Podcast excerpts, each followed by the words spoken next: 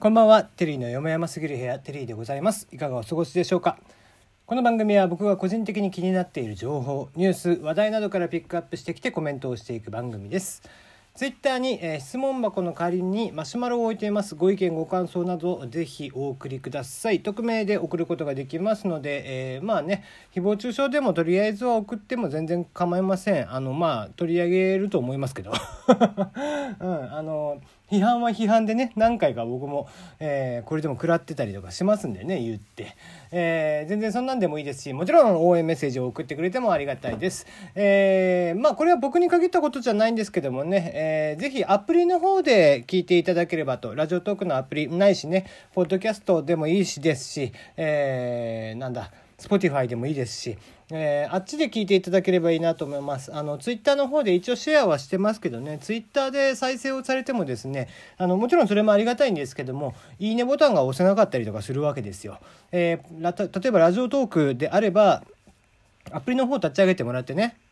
あの再生をしていただくと右側に「いいね」とかハートボタンとかニコちゃんマークとかネギのボタンとかあったりしますんでそれをねぜひ押してください。あの押してもらったりあとシェアをしていただいたりとかするとですねやっぱり喋り手としてはこれは僕だけじゃないと思いますけどもモチベーションにつながるんですよね。あのラジオトークって残念ながらですね我々やってる側は再生数とか全く分かんないんです。なので、えー正直そこの「いいね」とかだけが目安になっている部分があるのであのこれはぜひですねですねあのリスナーさんを応援あの喋り手の方を応援するっていう意味でも「えいいね」ボタン等々押していただければなと思って最近ちょっと言うようにしてますと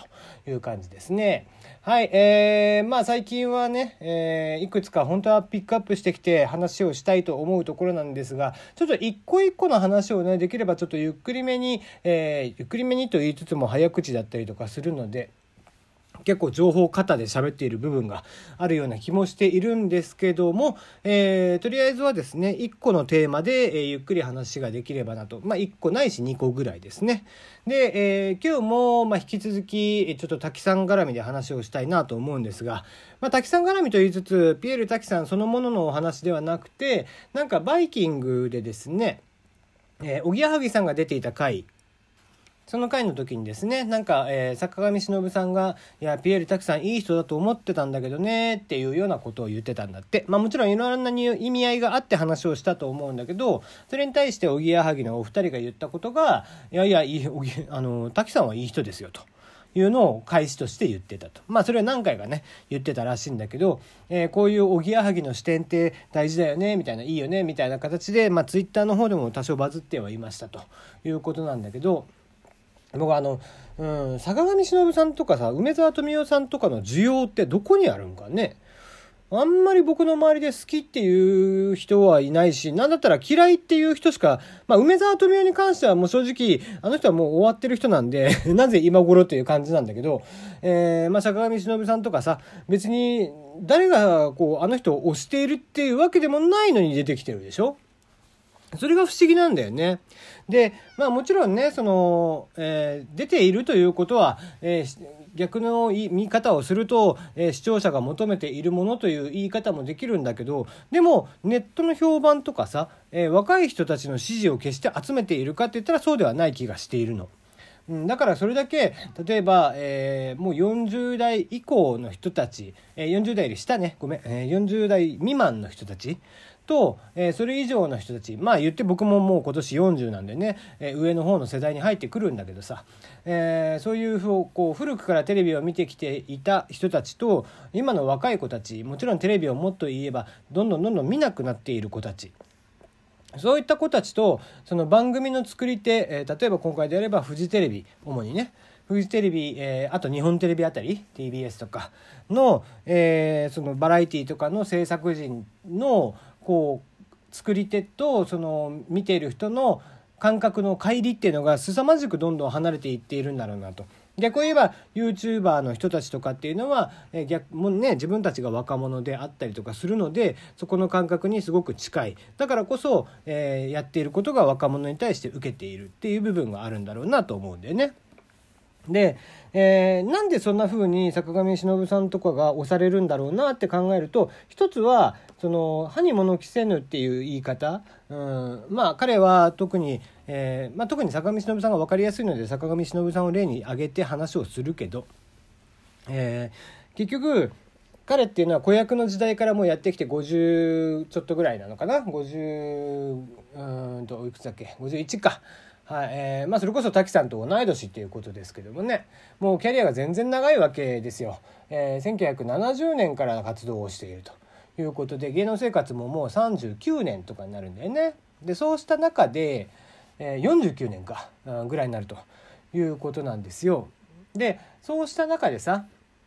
あのまあもちろんベテランの域なんですよね相当ベテランで、えー、まあほとんどの出演者っていうのは全部後輩にあたるってした時に彼が結構上から目線であれこれ言うと、えー、特段それに対して突っ込むことができる人っていうのがそうそういないわけなんですよね。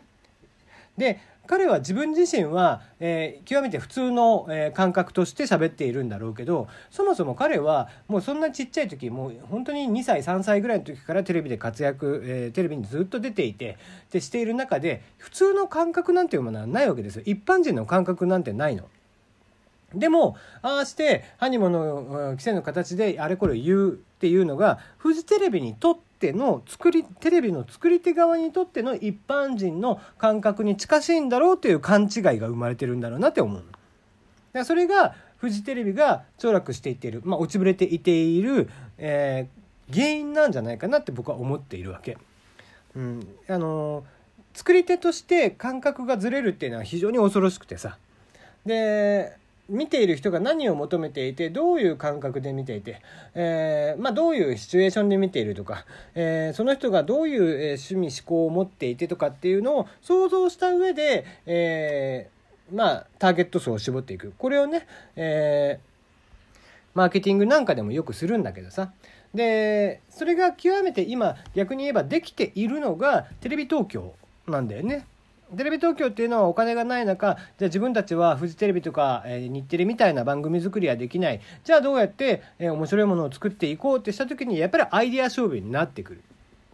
アイデア勝負になってくると他の、えー、テレビ局ではやってないようなキャスティングとかでバラエティなんかを作ったり企画を作ったりとかすることがやっぱり生まれてくるわけだよね。えー、そのもう、まあ、テ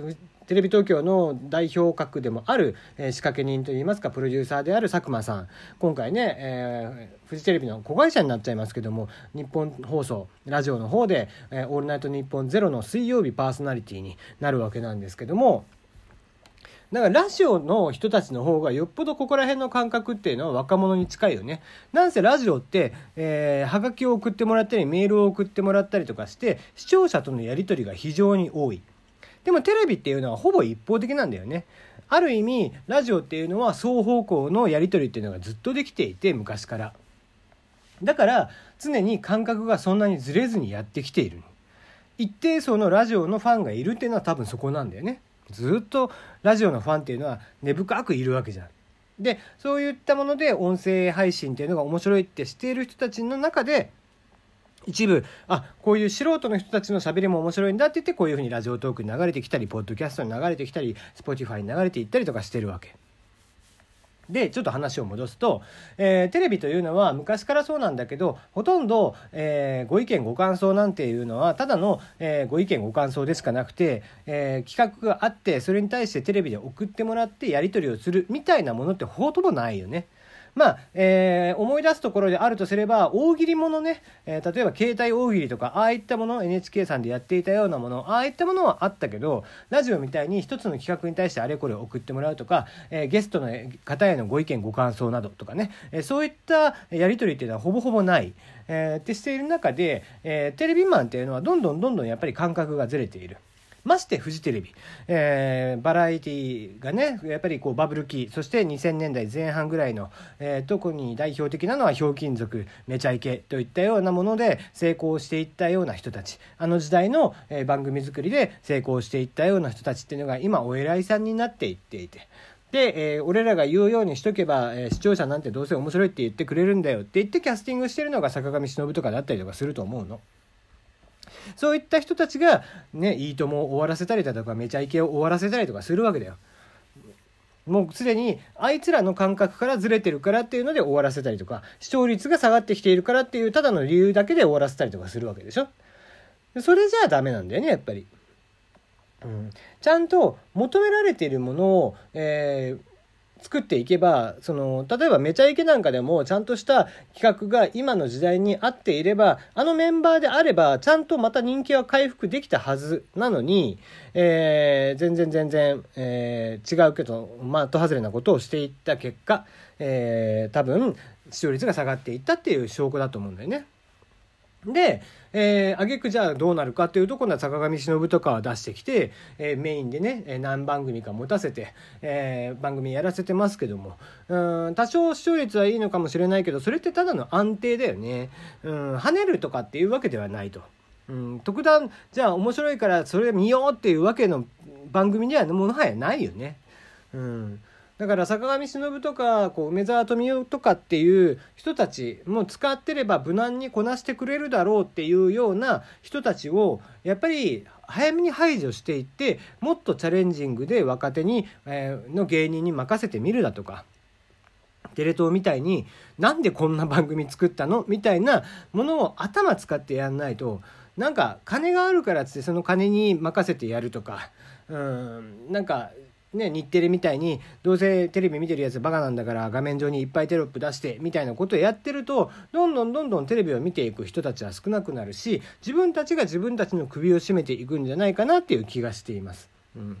えーまあ、僕は少なからず坂上忍さんとかがしゃべることに対して一つの共感もしたことがないので、えーまあ、今回こんなね、え、おぎやはぎさんとのやり取りがあったということでやっぱりちょっとは、ね、腑に落ちないなと思ったことがあって今日は取り上げてみました、え、皆さんはいかがでしょう、え、坂上忍さんとかね好きな人はぜひ、え、いやここがいいよとかっていう意見があればぜひ送ってもらえたらなと思っております、え、番組が良かったなと思ったらぜひいいねボタンシェアなどをしていただけたら幸いです。